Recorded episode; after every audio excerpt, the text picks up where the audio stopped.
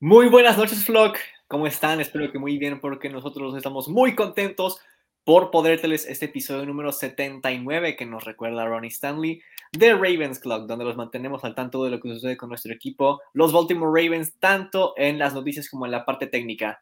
Mi nombre es Marcelo Flores y ya saben que como siempre me acompaña Juan Ramón Villa. Y esta vez, Juan, de verdad quiero preguntarte cómo estás y quiero que me respondas sinceramente después de que te muestre esto. A ver.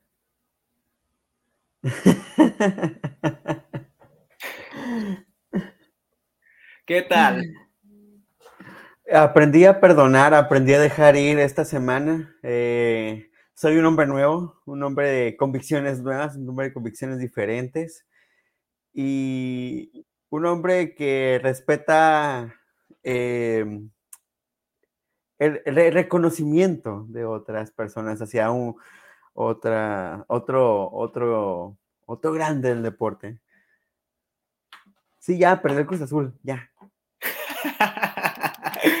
bueno, pues esperemos que Funes Mori haga bien el baile en la siguiente porque se le fue un pasito.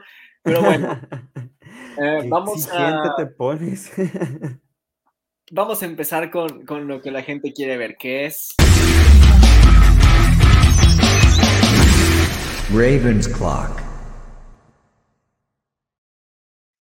Y sí que te lo recomiendo, ¿eh? Miguel, ser rayado y Raven es lo máximo. Pero bueno, vámonos con Primero la sección de Cover One. No hay muchas cosas de las que hay que hablar esta semana, pero esto nos permite tocar un poquito más a fondo cada una de las cinco noticias que traemos para ustedes esta semana. Y la primera es, pues, el highlight de la semana. Los Ravens firman a Deshaun Jackson. Las reacciones han sido generalmente negativas en cuanto a las opiniones de la gente y así sobre su llegada. Piensan que no va a aportar mucho. Pero Juanra, tú que, pues, vaya, se sabe que para ti la posición de wide receiver es, me atrevo a decir que tu favorita tal vez. ¿Qué opinas de la llegada de Sean Jackson? Ah, si hubieras preguntado hace cinco años, eh, va, jalo. Hoy en día, bueno, es un movimiento tan, tan Ravens que no sé por qué me ilusioné con DJ Moore, no sé por qué me ilusioné con Odell Beckham. Si ya conocemos a esta gente, ya sabemos qué esperar. Pero bueno, sí, la posición de wide receiver me parece una de las más importantes, sobre todo por cómo ha evolucionado el deporte últimamente. Y creo que los Ravens tienen que hacer algo por, em, por, cambiar esta filosofía de no invertir fuerte a la ofensiva. Y no estoy hablando solo de la posición de wide receiver, creo que en general eh, eh, eh, no recuerdo un solo movimiento a la ofensiva que tú digas, wow, movimiento bomba de los Ravens a la ofensiva, excelente, bien hecho. No. Eh, pero bueno, algo debe aportar. Creo que por lo menos tenemos esa. Eh, un, jugador que podría ser deep threat, aunque productivamente quizá no sea el mejor. Sí, la verdad es que me pongo a pensar en los últimos años y digo yo, pues dos refuerzos que los Ravens han traído los últimos años para jugar titulares a la ofensiva, Kevin Zeitler, Mark Ingram y para nada son jugadores de élite. No digo que Kevin Sidler sea malo ni que Ingram sea malo, para nada. Pero pues no trajeron a Le'Veon Bell que buscaban, que se fue a los Jets al final. y por ejemplo, Allen Robinson, los Ravens ni siquiera estuvieron intentando adquirirlo. Jesús Daniel se quedó esperando a Landry, tampoco llegó. Ya también está lastimado, creo, pero bueno, Em, yo no hubiera sido muy fan de que llegara Odell al equipo por esa lesión que tiene. De Sean Jackson, pues, mira, obviamente ya un jugador que se caracteriza por su velocidad baja de valor conforme va avanzando la edad, porque es una batalla que solamente Tom Brady gana contra la edad. Y a lo mejor de Sean Jackson pudiera tener una jugada de 80 yardas que nos ponga todos los pelos de punta y nos emocionemos. Ojalá sea contra los Buccaneers porque tenemos el watch along, ¿verdad? Pero lo más probable es que pase lo que siempre pasa, se lesiona. Vaya, estás en los Ravens y eres un jugador que se lesiona constantemente, pues ya sabes qué es lo que va a pasar. Lo bueno que pues llega después de los dos partidos que los Ravens juegan en el MetLife.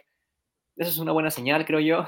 Y Pues eso es lo que decimos nosotros y creo que hay alguien que ciertamente tiene más autoridad que nosotros dos, Juanra, y es Lamar Jackson. Lamar Jackson dijo que ha visto buenas rutas por parte de Sean Jackson y pues en la práctica parece que van bien las cosas, así que vamos a ver qué es lo que sucede. Obviamente no podemos tener una expectativa tan alta si no vean lo que pasó con Des Bryant, pero pues ya tener a Devin Duvernay y otro velocista con Deshaun Jackson, creo que esquemáticamente no está del todo mal. Pero, pues obviamente lo ideal sería que ya regresara Rashad Bateman lo antes posible. Y ahorita en, la, en las flags que tenemos, van voy a explayarme un poquito más con mi punto de la importancia de un wide receiver. Sí, yo estoy de acuerdo en que wide receiver hoy en día es la segunda posición más importante. Ya duerman a Greg Roman, lo dice Romero Medina. La temporada de Greg Roman ha sido buena, pero este último partido sí fue malo para Greg Roman, al menos eso creo yo. Pasamos a la siguiente noticia, porque ya se nos fueron seis minutos, y es que los Cardinals cambiaron un pick de séptima ronda del 2025, oyeron bien, 2025, por Robbie Anderson. ¿Qué tanto te hubiera gustado que este movimiento fuera de los Ravens, Juanra? Sobre todo tomando en cuenta que Robbie Anderson entrenó con Lamar Jackson en algún punto de la off-season.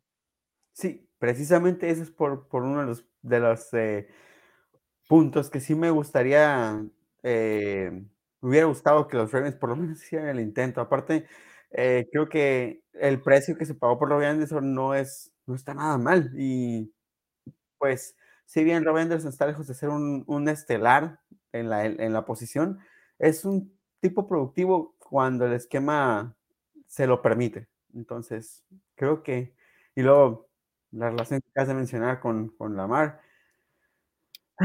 Pero bueno, ni siquiera un movimiento tan agresivo y creo que es un jugador mucho más cerca de su prime que lo que puede estar de Sean Jackson. Y sobre todo, si los Ravens querían traer a un velocista, pues Robbie Anderson tal vez no es igual de rápido que de Sean Jackson en su prime, pero sí creo que en este momento le aporta más valor un jugador como Robbie Anderson a la ofensiva de los Ravens que de Sean Jackson. Y pues vean nada más cómo es que los equipos le dan más y más armas a sus quarterbacks jóvenes y por eso es que van triunfando. Con Josh Allen lo hemos visto, Stephon Diggs y quien aparezca, pero le siguen intentando traer a más jugadores. A Kyler Murray ni se diga, hasta le sobran ahí jugadores. Claro que pues también la lesión de Marquise Brown tiene algo que ver ahí. ¿Será que nuestros Ravens son medio codos? Probablemente, porque hay que renovar a Lamar Jackson. Según Josh Allen va a ser el jugador mejor pagado de la liga cuando sea renovado. Y Astro quiere que los Ravens vayan por la Vizca Chenol.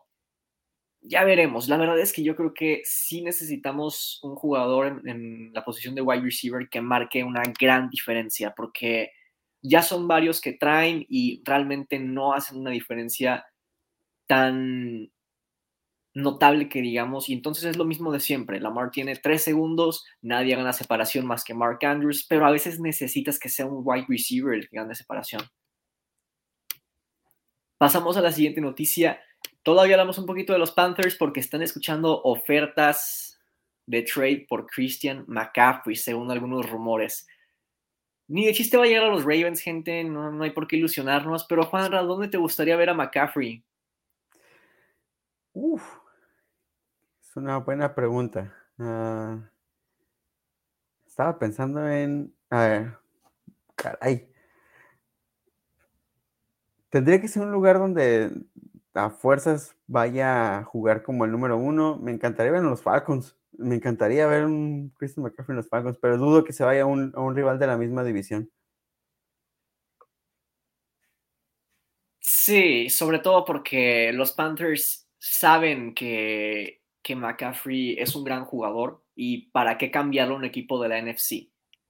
Aquí nos dice Miguel que siente que 49ers mm, sería buena opción. Ya jugaron contra 49ers, así que ¿por qué no?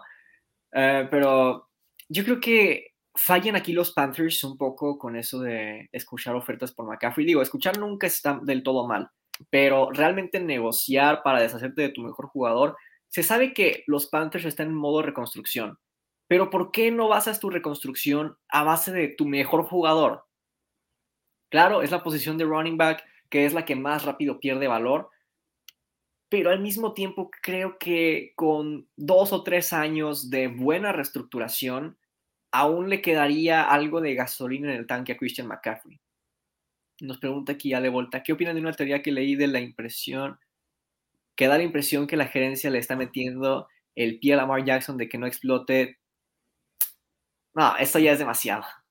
Sí, no, chavos, no hagan caso a las teorías conspirativas. No creo que a la organización le convenga, ni siquiera le pase por la cabeza sabotearse a sí misma cuando lo que pues toda franquicia de NFL quiere es competir y ganar.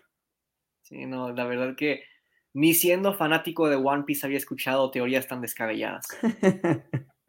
Pero bueno, la siguiente noticia es que Devon Kennard firma con la Practice Squad de los Ravens. Y este es un movimiento que personalmente me gusta, porque Devon Kennard es alguien que tiene cualidades físicas que pudieran servir a los Ravens y los Ravens necesitan ayuda en esta posición.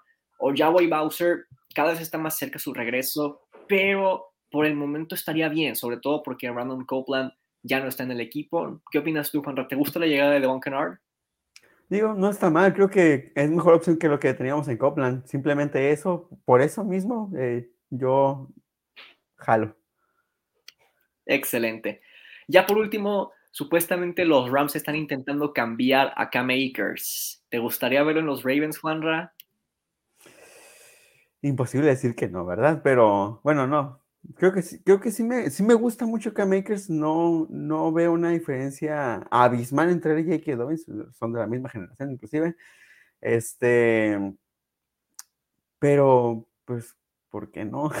no, no creo que estorbe para nada, sobre todo en un esquema que, pues, corre mucho como es el de los Ravens. A mí, honestamente, no me gustaría verlo en Baltimore y sobre todo porque su protección de pase es terrible. Ya vimos lo que pasó con Tyson Williams, que corría bien, pero el muchacho no sabía cómo proteger el pase. Y eso pues ya, pues ahora sí que su presencia en el terreno de juego era casi nula. Entonces, Cam Akers en los Ravens, habría que pagar muchísimo capital de draft por un posible trade y para lo que aportaría al equipo, para los snaps que tendría, no me gusta. Pero bueno, esa fue la sección de Cover One. Y ahora pasamos al partido entre los Ravens y los Giants. ¿Quién imaginaría que los Ravens fueran a caer ante los Giants que tienen posiblemente el peor cuerpo de receptores de la NFL entera? Y Pero no solo eso, ¿quién diría que Lamar Jackson perdería su invicto? O sea, si tú, si te dijeran Lamar Jackson perdió el invicto contra la NFC. Ah, ok, fue contra los Packers, fue contra los Bucks, fue contra estos equipos de élite, los Rams. No, fue contra los Giants. Sí, no habiendo tantos equipos poderosos en la NFC, no tanto como en la AFC, pero los Giants son de los últimos que te iban a pasar por la mente. Y creo que son varios factores los que hacen que los Ravens pierdan aquí. Entre ellos, pues los castigos. Ya habíamos hablado la semana pasada de que los castigos nos estaban matando. Pero bueno, hubo cosas buenas, hubo cosas malas. Y aquí vamos a hablar de todo. Primero que nada, esta red flag la propuso Juanra. Y es que hubo errores por todos lados. Explícanos esta red flag, por favor, Juanra. Creo que em, no, no, es un, no es un misterio. Fue un partido en que los mismos Ravens se metieron el pie. Desde el inicio, en el drive número 2, cuando Justin Tucker falla una patada, cuando ves al señor seguridad, Justin Tucker falla una patada, ya empezamos a ver malas señales de ahí. Hay circunstancias, lo mencionas correctamente, Marcelo, muchas, este, muchas faltas y voy a ejemplificar una y que viene justo antes de una jugada que revisaremos más adelante. Y ustedes la, la, destacaron mucho en los grupos de, de, los Ravens. Los miré, los miré a todos ustedes.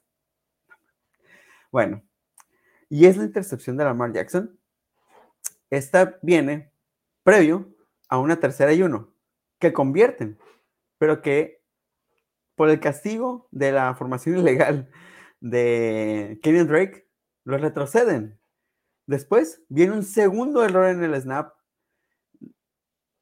Atribúyense a Linderbaum, atribúyense a Lamar Jackson, como ustedes quieran, pero es un segundo error en la entrega del snap. Y luego nos vamos a, la jugada siguiente. voy a hablar de específicamente estos últimos momentos que son los que todo el mundo tiene en la cabeza porque son los que todo el mundo señala a Lamar Jackson. Y el, la, Lamar Jackson tuvo también sus errores, por supuesto, ese pase que, que, vuela a Mark Andrews. Este. Mira, ah, podemos conectarlos de una vez. Pero, esas dos jugadas, viene este error, tercera y uno, un castigo, una tercera y uno que convierte, que convierte de hecho precisamente a Lamar Jackson. Tercera y uno, error en el snap, aún como sea, salva la captura de Lamar Jackson y un jugador que está pensando en su contrato te, te va a querer hacer la jugada. Claro que Lamar Jackson debe haber tirado ese pase fuera, eso hablaremos más adelante, pero hablemos ahora de lo que sigue. El fumble que viene de Thibodeau. Era una primera, una jugada antes, una primera y diez. Un primera y diez, un pase muy bueno de Lamar Jackson a Robinson que deja caer y pasas de tener una segunda y cuatro, me parece, a una segunda y diez. En una jugada terriblemente diseñada. Nadie estaba libre en esa jugada. Pero bueno. Sí, nadie estaba libre y además pues me da la impresión de que cuando un quarterback se mueve dentro de la bolsa de protección, tiene que tener el balón sujetado con las dos manos. Y Lamar Jackson solamente tenía una mano sobre el balón. Entonces eso le facilita mucho el trabajo al defensivo si no me equivoco, el castigo no fue de Kenyan Drake de promoción ilegal, fue de Ronnie Stanley. Mm. Pero bueno, aquí nos comenta Astro, no fue culpa de Tucker la patada fallada, se notó que el aire desde el balón. Ese es el trabajo de los pateadores, tomar en cuenta el aire. No digamos que era una patada fácil, porque 51 yardas hoy en día en la NFL se dice muy fácil porque los pateadores han mejorado bastante, pero es una patada muy difícil de hacer. Y vaya, no voy a quejarme de Justin Tucker nunca, pero pues él la falló. Es así de simple. Y, veces punto tampoco es Las veces que toca patadas, digamos que el partido se pierde, ¿no? La temporada pasada contra los Dolphins, esta vez contra los Bills en playoffs. Y, no es achacarle la culpa, yo siento que solamente señalar que todo mundo cometió errores.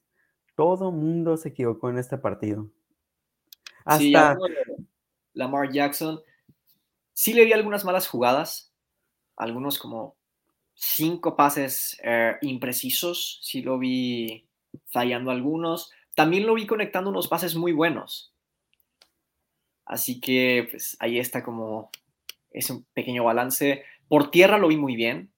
Solamente una jugada mala que es en esta que Wink Martindale alinea tres defensivos como en el centro de la línea ofensiva, mm, pero un poquito atrás. Entonces los tres blitzean y Lamar Jackson no tiene espacio, pero intenta hacer demasiado. Y creo que en esa circunstancia, no sé, no tengo manera de saber más que preguntándole a los coaches y no me van a decir si la jugada estaba diseñada para que Lamar Jackson hiciera la lectura y cometiera pues, esta decisión de dársela a Kenyan Drake o quedársela a él, o de plano era que se la quedara a él. No sé si es el caso, pero si se la quedaba nada más a él, entonces debió lanzarse hacia adelante porque la jugada estaba muerta intenta hacer demasiado y pierde todavía más yardas. Pero bueno, pues son cosas que pasan cuando no hay wide receivers. Sí falló algunos pases Lamar Jackson. Así es esto. Sí, pero eh, al final de cuentas no puedes ganar un partido en donde te equivocas tanto. Claro. Sí, ahora sí que errores, como tú dijiste, por todos lados, en la defensiva, en la ofensiva, en la disciplina, en equipos especiales. hasta eso me sorprende que tantos fumbles de, de Pons y de patadas, pero ninguno de Devin Duvernay, ¿eh? Eso, eso me gusta. no, pero por ejemplo también el regreso de patada de los Giants que lo permiten, que fueron 40 yardas. Sí, eso también. Pero bueno, pasamos a una green flag que propuso Felipe y que no hubo ninguna lesión fuerte yo sé que a Felipe le gustan esos temas que son un poco controversiales sobre si los Giants tienen que cambiar su cancha y los Jets también, obviamente. ahí pues que la NFL revise su cancha y todo eso. Me hubiera gustado, la verdad, que Felipe trajera una green flag sobre el partido en general, pero también eran difíciles de encontrar. Ninguna lesión fuerte, qué bueno, milagro. Pues bien. Para romper la racha. A otra red flag, y esta la propuse yo, y es que el partido no se refleja en el marcador. Los Ravens tuvieron, vaya, casi el doble de yardas que los Giants. Cuando estás dominando tanto a un equipo, tienes que reflejarlo en el marcador, porque los equipos hacen ajustes.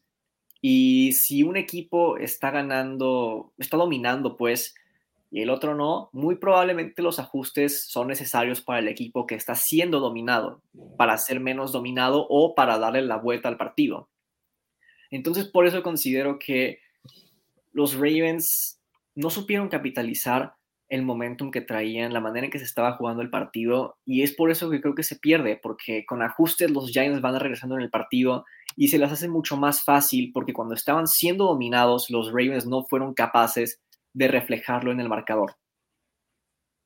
Sí, este, creo que esto ha sido una, un común denominador eh, en los tres partidos, porque por momentos se, se ven realmente dominantes y estamos hablando de equipos, estos Giants iban 4-1 antes del partido, eh, peleando por esa división, que a lo mejor no es lo mejor de lo mejor de la NFC, pero es una división que está compitiendo.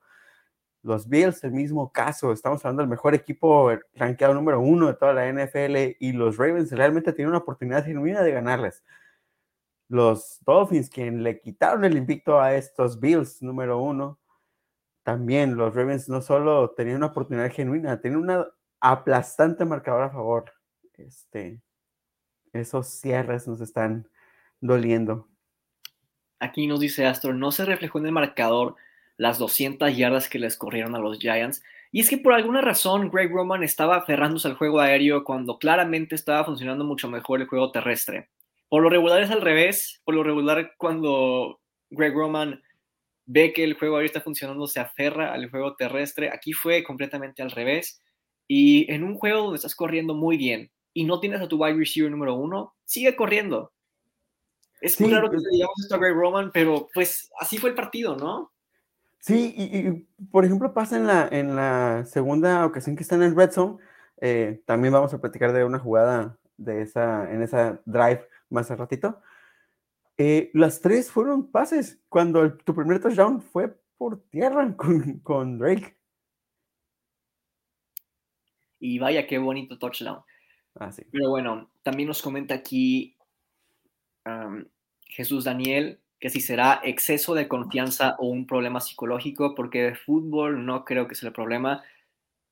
Esto del exceso de confianza yo creo que es más de que nos anotan en el partido, ya cuando, ya cuando los equipos rivales averiguan qué ajustes hacer, nos pueden remontar y eso sí puede ser por exceso de confianza, pero nosotros estamos hablando del principio del partido.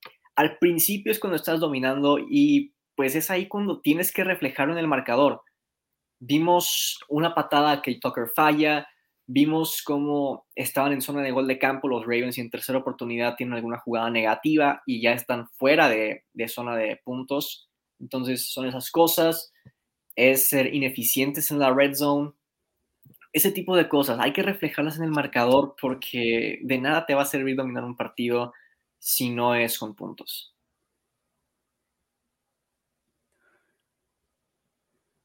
Se me hace muy acertado este comentario de Raúl Valencia. El problema es que no ajusta en la segunda mitad de la ofensiva y defensiva. Además, Roman pierde el esquema de juego. Corriendo avanzan. Y si corriendo avanza, si corriendo no te pueden detener, sigue corriendo. Totalmente. Bueno, pasamos ahora sí a la siguiente flag, Juanra, o hay algo más que comentar de esta. Creo que dejamos en claro que el, el punto de la contundencia en este equipo. Bueno, y hablamos del el juego terrestre precisamente y por eso presenté esta green flag que se llama Kenyan Drake. Finalmente vemos un partido de Kenyan Drake que valga la pena hablar, ¿no? Había sido muy ineficiente el muchacho, pero pues ahora no sé qué tanto tenga que ver el regreso de Ronnie Stanley. Ciertamente ayuda, pero Kenyan Drake, de verdad que tuvo un excelente día. También pues hay que mencionar que Ben Powers ha mejorado bastante en el transcurso de la temporada sobre todo pues bloqueando por tierra. El tipo lo ha hecho muy bien. Antes no llegaba a las trampas, ahora ya llega. Es, Eso, ese pequeño, ese pequeño upgrade, por así decirlo, en la ofensiva de los Ravens significa muchísimo, porque la ofensiva de los Ravens corre con trampas casi todo el tiempo. ¿Cuántas veces vemos que si la carrera es por el lado derecho, los lineros ofensivos del lado izquierdo se van? Y también en jugadas de play action, cuando fingen que van para el lado derecho también, o sea, la línea ofensiva del lado izquierdo se van al otro lado para ayudar a vender el play action. Hemos visto muy bien a Ben Powers, Kenyan Drake, pues ahora sí que estuvo explotando bien los huecos. Me gustó su partido. Creo que yo sé que hasta los números lo reflejan, pero sí jugó mejor que J.K. Dobbins en este partido. Sí, y bueno, eh, me parece que había escuchado que J.K. Dobbins estaría a cierta molestia y qué bueno que Kenyan Drake salió al, al quite. Me gusta porque siento que tiene un, lo veo con características diferentes a, J.K. Dobbins y al igual que como esto se está volviendo una tendencia en la NFL, en tener estos, estos eh, grupos de running backs con características diferentes y me gusta. Creo que eh, si Keenan Drake siempre me, ha, parecido un corredor ciertamente infravalorado en, en, algún punto y pues creo que un esquema como el de los Ravens y la mejora que tú mencionas de la línea ofensiva, que es algo que veníamos hablando en programas anteriores, que de a poco esta línea ofensiva ha ido mejorando en ambos aspectos, tanto en la protección de pase como en, eh, en el juego terrestre, en abrir huecos, en abrir espacios para el juego terrestre. bien por Kenyan. Sí, y sobre esa situación de corredores en Baltimore, cuando regrese Gus Edwards y cuando J.K. Dobbins esté 100% sano, ya veremos esta ofensiva brillar. Pero Kenyan Drake en sí, como running back número uno, no me gusta en absoluto, sobre todo en un equipo que corre bastante, pero como running back dos es un lujo. Y si me estás hablando de que cuando regrese Gus Edwards va a ser el running back número tres, este cuerpo de corredores no tiene excusas. Nos dice aquí Astro, una decepción Mike McDonald no sabe ajustar y no es posible que les conviertan en terceras y largas. Los Ravens son la peor defensiva de NFL en yardas permitidas, no son la peor defensiva de NFL en yardas permitidas, pero tampoco son muy buenas que digamos. Eh, se coloca en la posición número 25 con 387 yardas y media permitidas por partido, pero no es posible que en un drive los Giants tuvieron tercera y 12 y tercera y 14. Las dos las convirtieron con Daniel Jones y un cuerpo de receptores que ciertamente no es de élite. Eso y los castigos de la defensiva se, se lo pusieron en modo fácil a los Giants. Sí, estos errores tan puntuales como...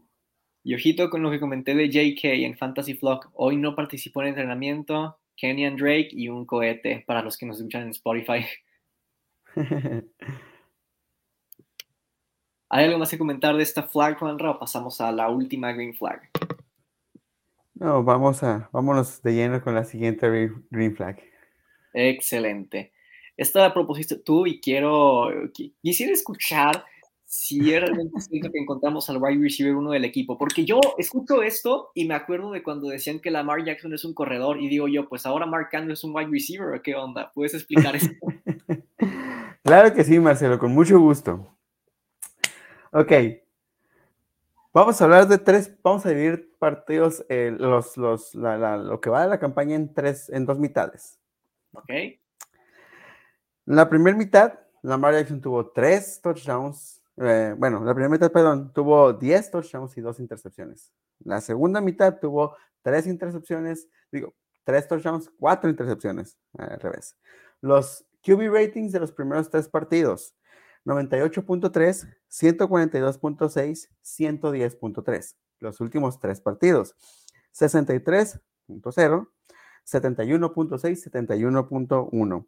Las yardas por intento, 7.1 el primer partido, 13.3 el segundo partido, 8.7 en el segundo partido, en el tercer partido, perdón.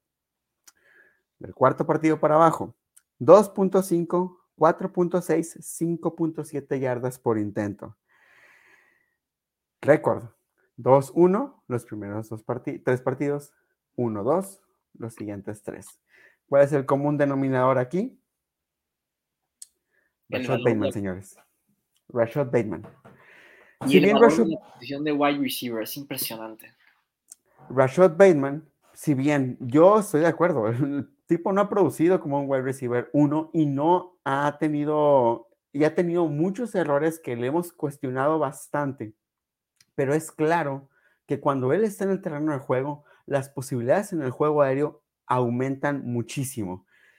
Vemos la producción de Lamar Jackson, vemos que los demás eh, wide receivers tienen oportunidad de participar. Por poner un ejemplo sencillo, el segundo mejor receptor en el partido contra los Bills fue Devin Duvernay por los huecos que podía tener gracias a Rashad Bateman. Si bien no es el tipo más productivo en cuanto a la posición, es un tipo que aún así las defensivas deben tener en consideración, porque sabe ganar separación. Sí, y Devin Duvernay, por más que sea un crack, no es un wide receiver número uno. Necesita otras presencias para tener un poquito más de libertad y poder producir. Vimos en este último partido una recepción para un total de 13 yardas. Entonces, y fue un pase pantalla, ¿eh? No crean que venció un corner por, por trayectorias o algo así un pase pantalla que es, es uno de los fuertes de Duvernay, es algo que hay que seguir viendo, pero no es un wide receiver número uno. Y pues el impacto de Bateman no solamente son los números que produce, es la atención que se lleva. Pero pues ya con esto nos estamos dando una clara idea de que los Ravens necesitan reforzar la posición de wide receiver, ya sea en agencia libre o en el draft, que eso pues, no les ha salido muy bien que digamos es hora de estar revisando qué wide receivers van a ser agentes libres la próxima offseason. Y pues también es un gran obstáculo la renovación de Lamar Jackson. Los Ravens no pueden gastar como si fuera Black Friday. Vamos a ver qué es lo que sucede.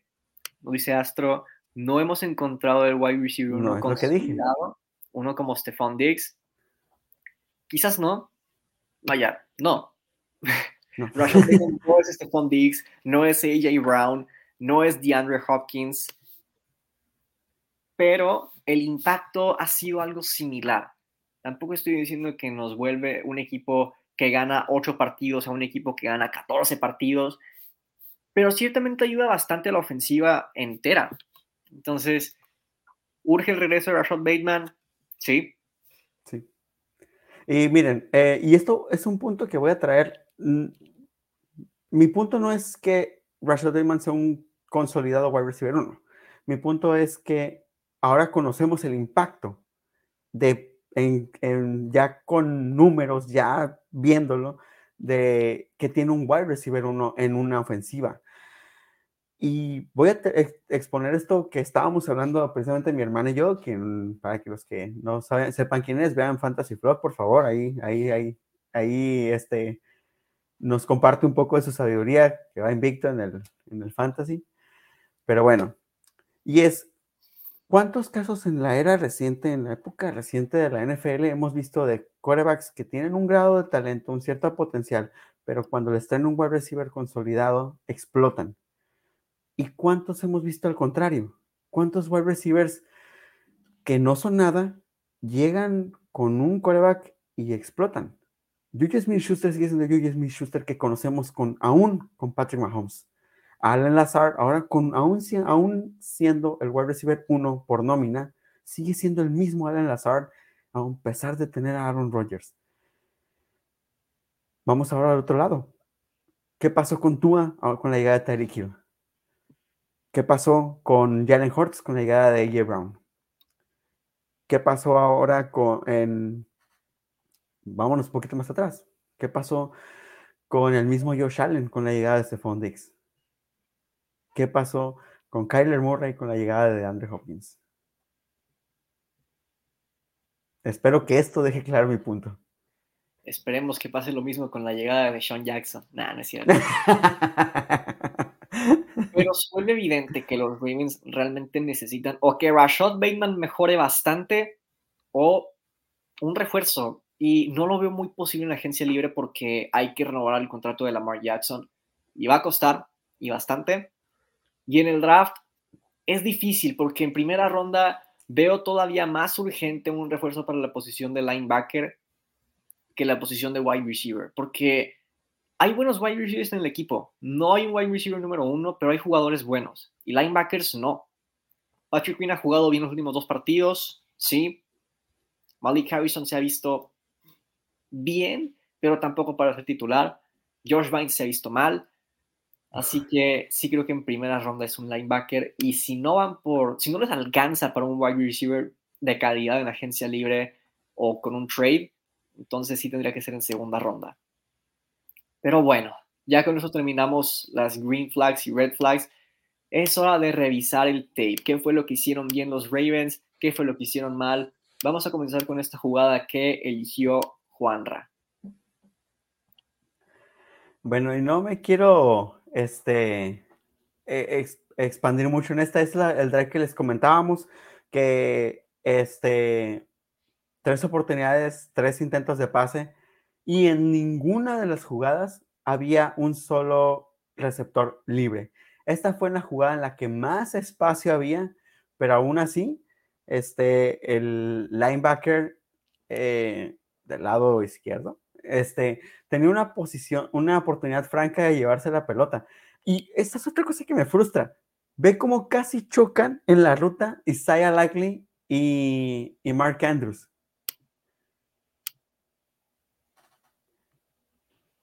¿Qué onda con este esquema ofensivo?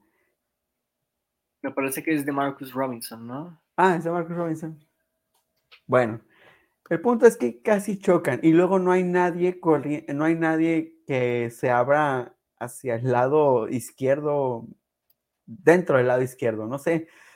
Siento que los esquemas, las rutas que recorren los Ravens están muy básicas, es más lo que se saca por talento, pero bueno, hablando de la jugada per se, pues es una ruta cruzada, bueno, es una ruta más bien es in de Mark Andrews, logra sacarle cierta, cierta ventaja a, a quien traía su, su asignación, pero la cobertura de zona del linebacker fue muy buena. Lo que Lamar Jackson hace, pues, mm, primero agarra contrapié al linebacker. Eso no creo que haya sido a propósito. Lo que sí fue a propósito es el balazo que pone. Es una bola que va muy rápido para quitarle un poco de oportunidad al linebacker que haga esa recepción. Por eso vemos que impacta fuerte en Mark Andrews. Y creo que, pues, si había una oportunidad de conectar ese touchdown, era haciendo ese pase en esa zona. No sé qué opinas tú, Marcelo.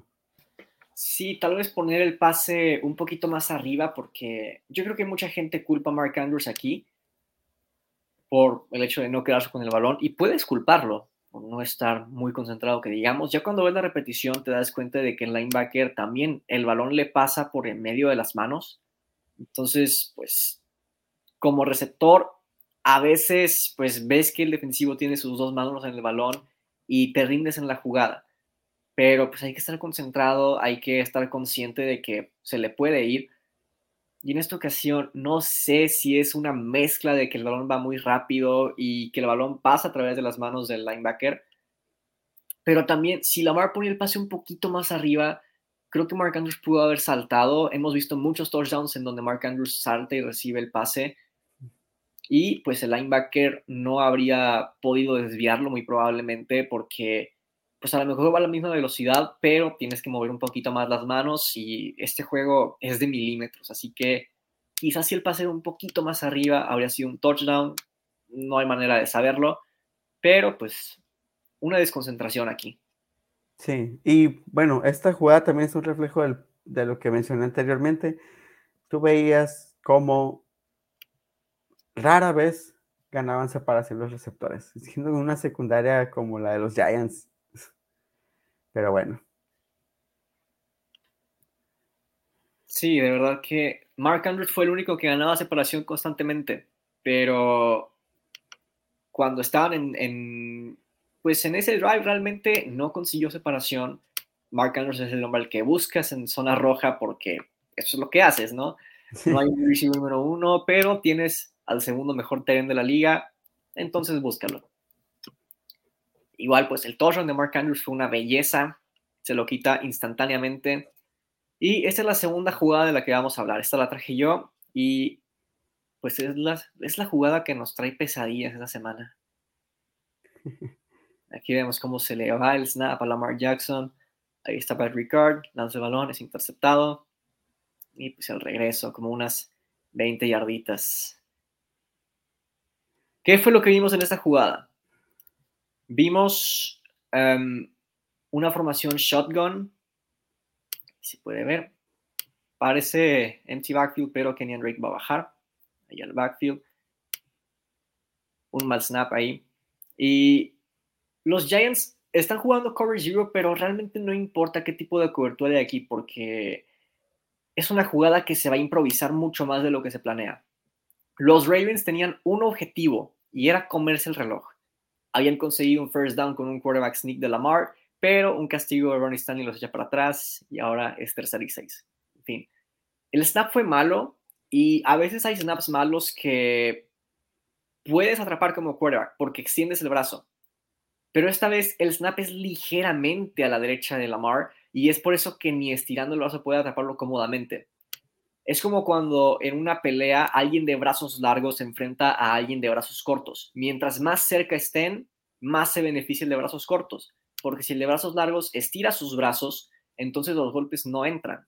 Es algo similar aquí. Este balón es más difícil de atrapar un quarterback que si hubiese sido unos centímetros más a la derecha. Pero bueno, todos vimos que el snap no fue perfecto. ¿Qué sigue? Hay que recuperar ese fumble. Lamar lo recupera muy bien es parte del valor que le da Lamar al equipo. Tom Brady no recuperaba ese fumble, no lo hacía tampoco Matt Stafford, pero bueno, ya lo recuperó. Y hay presión, naturalmente. A los Ravens les queda ese como coraje por el castigo, ya habían conseguido el first down y sienten la necesidad de convertir esa tercera oportunidad. Entonces, Lamar Jackson ve a Pat Ricard, ahí está. Y hay que recordar una cosa. La línea de scrimmage es la yarda 40. Si Lamar estuviera parado en la yarda 35, podríamos decir que el pase a Ricard es obvio, pero está en la 18-19. Ahí Pat Ricard ya no está abierto, sobre todo con Lamar corriendo hacia su derecha y un poco para atrás. Si quieres lanzar ese pase, tiene que ser un cañón, porque si no, pues evidentemente sucede la intercepción. Entonces es diferente los espacios que hay cuando, cuando el pase es más largo, ¿no? Y algunos dirán, vaya, sí considero que fue una mala jugada de Lamar. Algunos dirán que era mejor dejarse caer y que sigue el reloj. Algunos dirán que lanzar el balón afuera. Tal vez sí, pero solo lo dicen porque el pase no fue completo. Trató de hacer demasiado Lamar. Sí tiene algo de culpa, pero no era muy fácil convertir ese tercer down a partir del snap. ¿Qué opinas tú de la jugada, Juan Ra? Este, concuerdo contigo, creo que Lamar Jackson hace lo que puede con lo que tiene para sacar la jugada, porque volvemos al punto que mencionas, eh, era el reloj, era comerse el reloj. Sí, quizá a lo mejor era ganarle el terreno con lanzando el pase afuera, pero son varios factores. Uno es eso y el otro es que pues Lamar Jackson está buscando una extensión de contrato y es la naturaleza de Lamar Jackson. Es así es Lamar Jackson, es un jugador que siempre va a buscar hacer la jugada. Por más a veces improbable que parezca, la va a buscar. Y por eso tuvimos esta, por ejemplo, el año pasado, esta recepción de Mark Andrews contra los Cleveland Browns, donde Lamar Jackson va hacia atrás va hacia atrás con presión constante, con presión, la presión encima y aún así lanza el pase. Mark Andrews tiene que hacer un tremendo ajuste para atrapar el pase, pero aún así Lamar Jackson intenta sacar esa jugada. Si algo así hubiera pasado aquí, todos estaríamos alabando y diciendo, páganle al hombre, etcétera. Pero no, la jugada no sale. Ahora, esto sí ya fuera la jugada, no entiendo por qué la NFL señala esto. Esto sí lo reconoce y no es nada en contra. O sea, para los que no me conocen, saben que Patrick Mahomes es de mis quarterbacks favoritos, y no es que mi favorito en este momento en la NFL. Patrick Mahomes comete un error muy similar, de hecho peor de lo que hace Lamar Jackson en el partido contra los Bills en una situación muy parecida. Pero este es el que se señala y ahí sí sé que está fuera de la jugada, pero es algo que me llama mucho la atención. Pero en fin, la NFL es así, la fanática es así, y pues ya vamos a tirar a Lamar Jackson. No, Marcelo, ya no sirve. Hay jugadores en esta liga que no tienen permiso de tener malos partidos, entre ellos Lamar Jackson y Jalen Ramsey. Aquí nos comenta Astro que también le tienen que enseñar a Lamar a tomar mejores decisiones. Hubiera sido mejor que eche el balón para afuera. Y pues a veces sí vemos que Lamar Jackson lanza el balón para afuera. Yo creo que pues ve a Pat Ricard, dice tengo que intentarlo y se entiende. Pero yo creo que la mejor decisión aquí ni siquiera era lanzar el balón para afuera, sino dejarse caer. Recordemos que el principal objetivo aquí era acabarse el reloj. Ya si te querías poner muy picky, pues convierte la tercera oportunidad, pero estaba muy difícil. y sí creía que esta defensiva, vaya, que estaba permitiendo terceras y largas y cometiendo castigos por allá y por acá, pero si mañana volvieron a jugar los Ravens y los Giants y tienen un drive para ganar los Giants, sí creería que la defensiva puede detenerlos. Sí. En fin, vámonos con la última jugada que, si bien Felipe no pudo acompañarnos en esa transmisión, sí nos dejó su jugada y sus green flags hizo su tarea. Y esta es una jugada inteligente por parte de Saquon Barkley.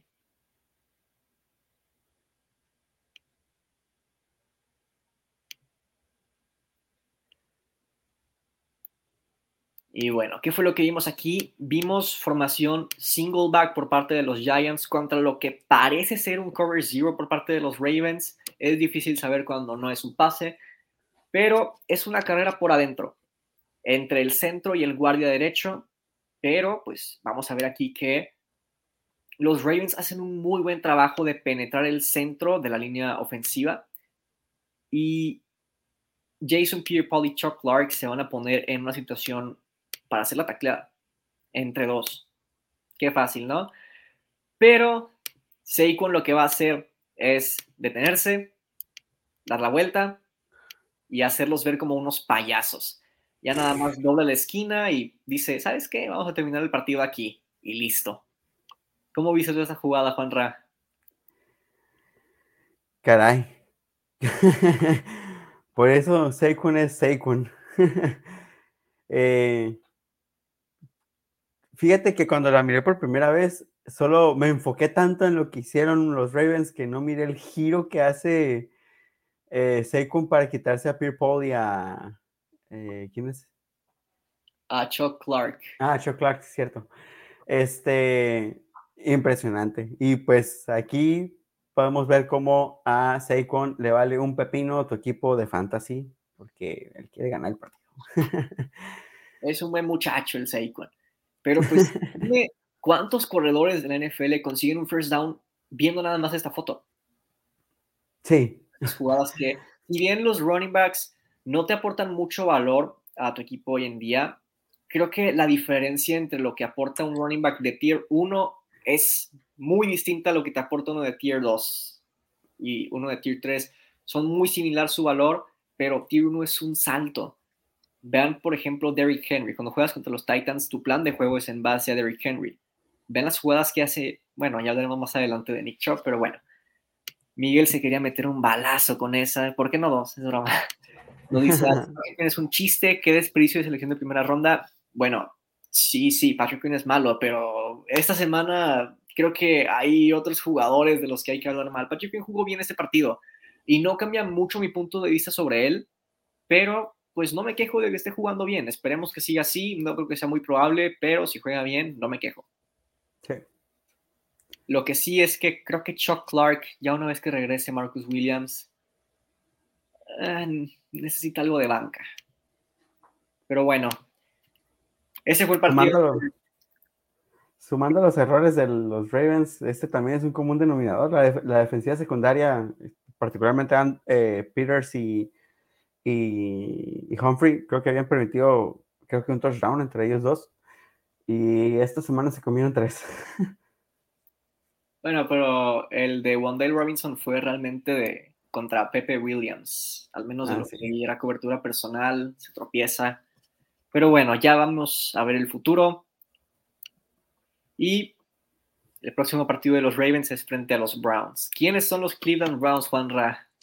Los Cleveland Browns es lo que antes eran los Baltimore Ravens, de hecho. Este, tienen un, un récord de, ah, bueno, ahorita están en el tercer lugar de la AFC North con un récord de 1-4.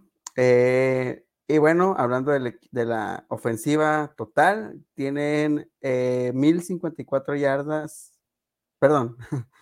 Ay, aquí está. Aquí está. Ya. 5.791 yardas, lo cual los, pone en la ofensiva número 18, pero la defensiva ha estado eh, bastante, bastante decente también. 5.296, eh, se ranqueada en la número 5. En cuanto a puntos, llevan 349 conectados, siendo la ofensiva número 20, y han permitido 371, ranqueados número 13 en ese departamento. Por pase, han obtenido 3.320 yardas y siendo esta la ofensiva número 27. Ay, me equivoqué. Perdón, chicos. Ando bien mal. Un momentito. Bueno, ahora sí. Una disculpa. Tenía los datos del año pasado. Unos un pequeño ahí, este, tropezón. Ahora sí, vamos de nuevo. 2.310 yardas, ofensiva número 4 en eh, yardas totales. ¿eh? ¿eh? estas son por aire y por tierra. 148 puntos a favor, siendo la ofensiva número 7, y 163 puntos en contra, siendo la ofensiva número 30 en este departamento. Eh, por pase,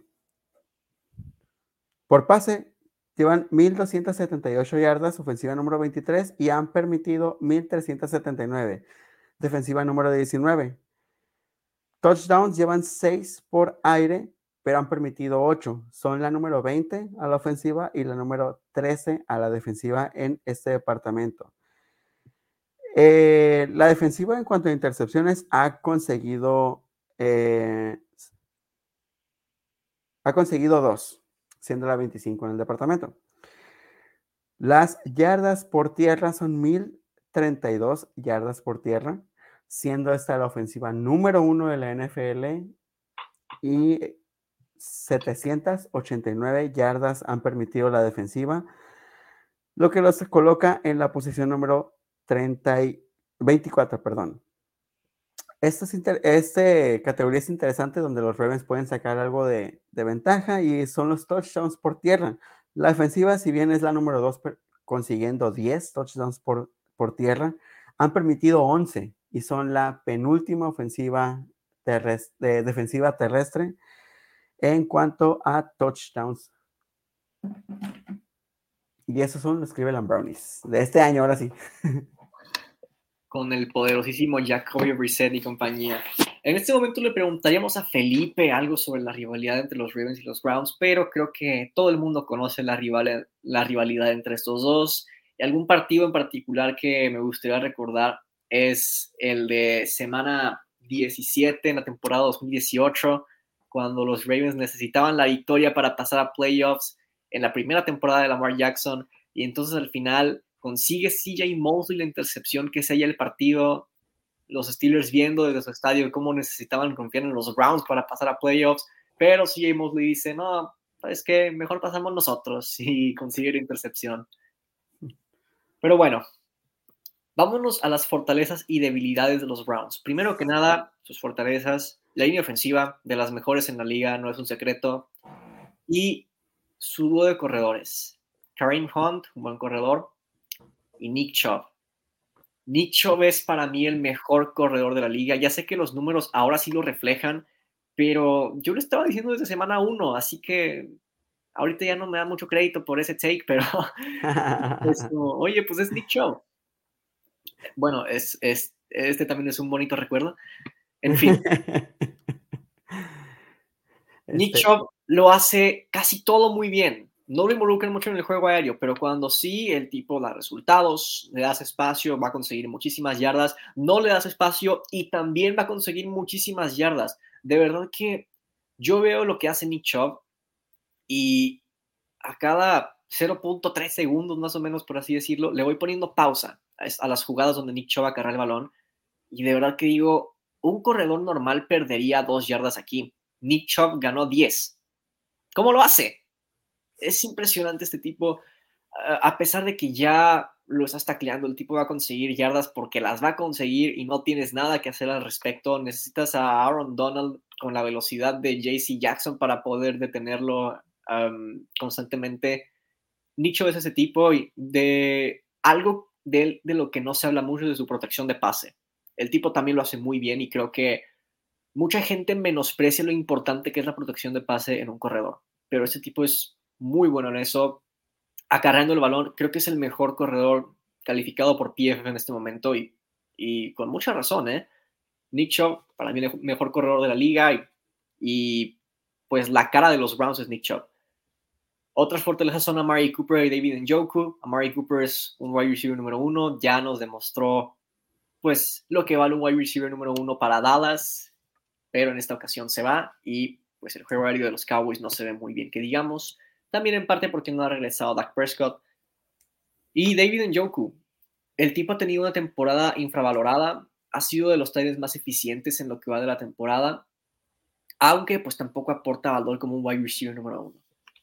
Ya por último, dos jugadores defensivos que quisiera mencionar aquí, Miles Garrett, ya lo conocen, muy bueno, y Jeremiah Owusu Koromoa. De ese tipo quiero hablar porque es alguien que siento que los Browns draftearon solamente porque enfrentan dos veces al menos por temporada a Lamar Jackson. Es alguien que juega de linebacker pero tiene velocidad de safety y si eres fan de Madden probablemente eres muy fan de usar como espía a JOK cuando enfrentas a los Ravens, aunque no creo que mucha gente aquí utilice los Browns en Madden. Pero pues el tipo parece lo trajeron y de verdad que es muy eficiente, no nada más en partidos en los que debería enfrentar a los Ravens, sino contra la liga en general. Azor tiene miedo, cree que con esta defensa Nicho nos va a arrastrar. Ya veremos, porque a pesar de que Nick Chubb es Nick Chubb, los Ravens últimamente han dado buenos partidos contra él desde aquel de semana 4 en 2019, donde consigue un touchdown de creo que 93 yardas o por ahí. Pero bueno, Ah, antes de avanzar las debilidades, no consideré a Jacoby Brissett ni como una fortaleza ni como una debilidad, porque el tipo cuando las cosas van bien, juega muy bien. Cuando las cosas van mal, pues el tipo no, no te va a hacer las jugadas que hace Patrick Mahomes ni Lamar Jackson. Pero bueno, sus debilidades, primero que nada, el resto del cuerpo de receptores. Su wide receiver número 2 es Donovan Peoples Jones, y realmente no es una buena segunda opción. El resto del pass rush de los Browns, además de Miles Garrett, los Browns tienen menos de dos sacks por partido en lo que va de la temporada. Su defensiva terrestre ha sido terrible y su defensiva secundaria. Sorpresivamente, los Browns han tenido mala defensa en lo que va de la temporada. Denzel Ward ha tenido mala temporada, es de los corners peor calificados y supuestamente tiene una, una concussion. Ningún safety se ha destacado. Greg Newsom ha sido promedio realmente y solo Martin Emerson ha jugado bien, permitiendo solo 18 pases completos de 34 targets pero pues es su corner número 3. O sea que va a cubrir a Marcus Robinson probablemente. Estas son las fortalezas y debilidades de los Cleveland Browns. Ahora, Juanra, ¿cuáles son las claves de victoria para los Baltimore Ravens? Y si nos ganan los Browns, ¿por qué sería? Si los Browns nos llegan a ganar el juego, creo que sí tendría que ser por por lo que haga Nick Chubb en el terreno de juego. Creo que voy a plantear una postura muy similar a lo que dije con, con los Giants y Saquon Barkley, aunque los Browns me parecen un equipo muchísimo más completo. aún así pienso que los Ravens tienen el personal y la capacidad de contenerlos en muchos frentes.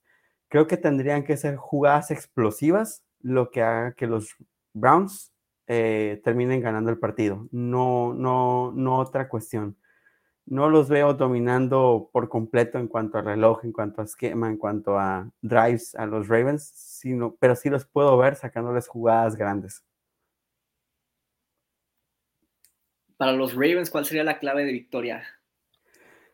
Sin duda tiene que ser el balance, el juego aéreo, eh, el juego terrestre que los, los, em, los Pats demostraron cómo va a ser un equipo balanceado y aún así siendo un equipo con un escaso, un limitado roster, le hicieron, le hicieron lo que quisieron a estos Browns.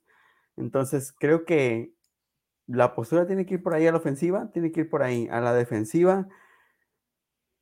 Jacoby Brissett es un quarterback muy malo si se le presiona.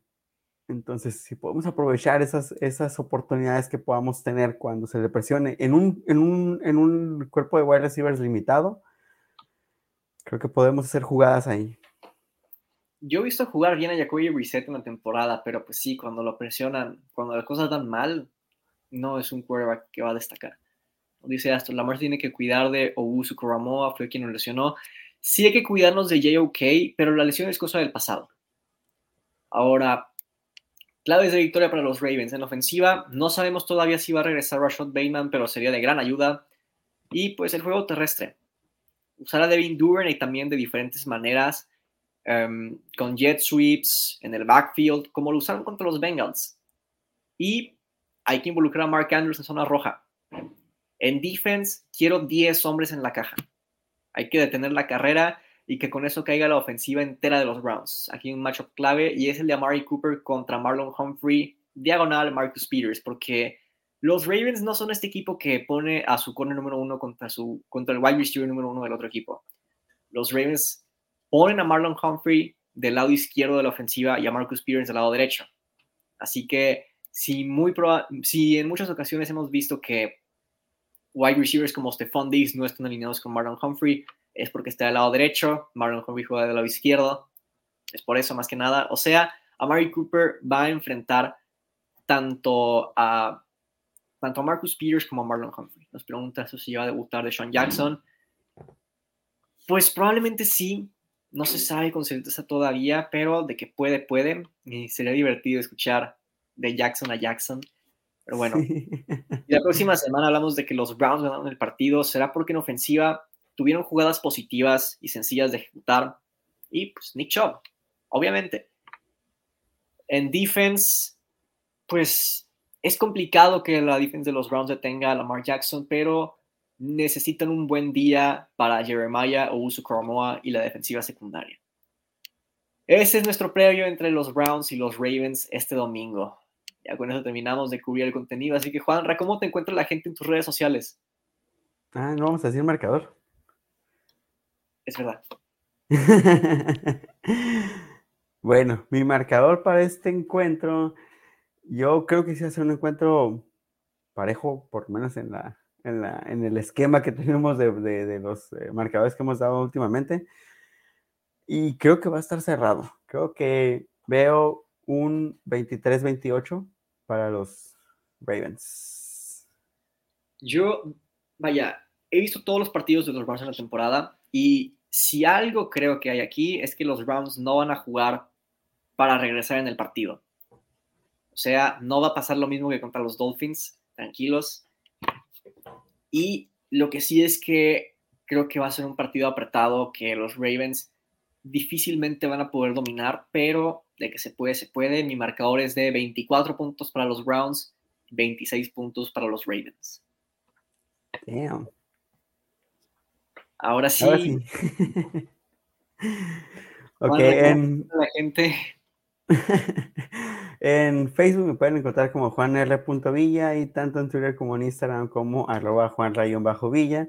Cualquier duda que tengan acerca de los Ravens, la NFL en general, me gusta mucho hablar de NFL en general, eh, de fantasy, de apuestas NFL, echar la reta de Street Fighter 5 o si quieren un plan de entrenamiento y nutrición, también me pueden mandar un DM con mucho gusto, los atenderé. No cobro mucho.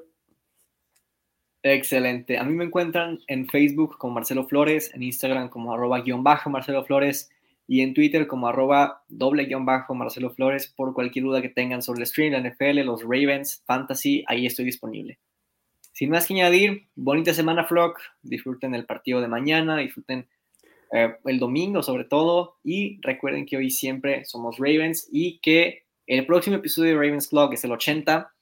No va a ser el miércoles a las 8, va a ser el jueves 28, no, 27 de, de este mes de octubre. Vamos a empezar a las 6:45 pm ya cubriríamos el contenido ahí pues muy rápido. En la sección de Cover One la estaríamos cubriendo pues ahora sí que como podamos y en el medio tiempo, los cortes comerciales. Pero pues el punto es que vamos a reaccionar en vivo al partido entre los Ravens y los Buccaneers nos van a ver expresarnos muy diferente a como nos expresamos analizando un partido que viviéndolo. Así que de verdad creo que sería muy divertido que nos acompañaran en esta transmisión especial. Y ahora sí, recuerden que hoy siempre somos Ravens. Acompáñenos el próximo jueves, no falten.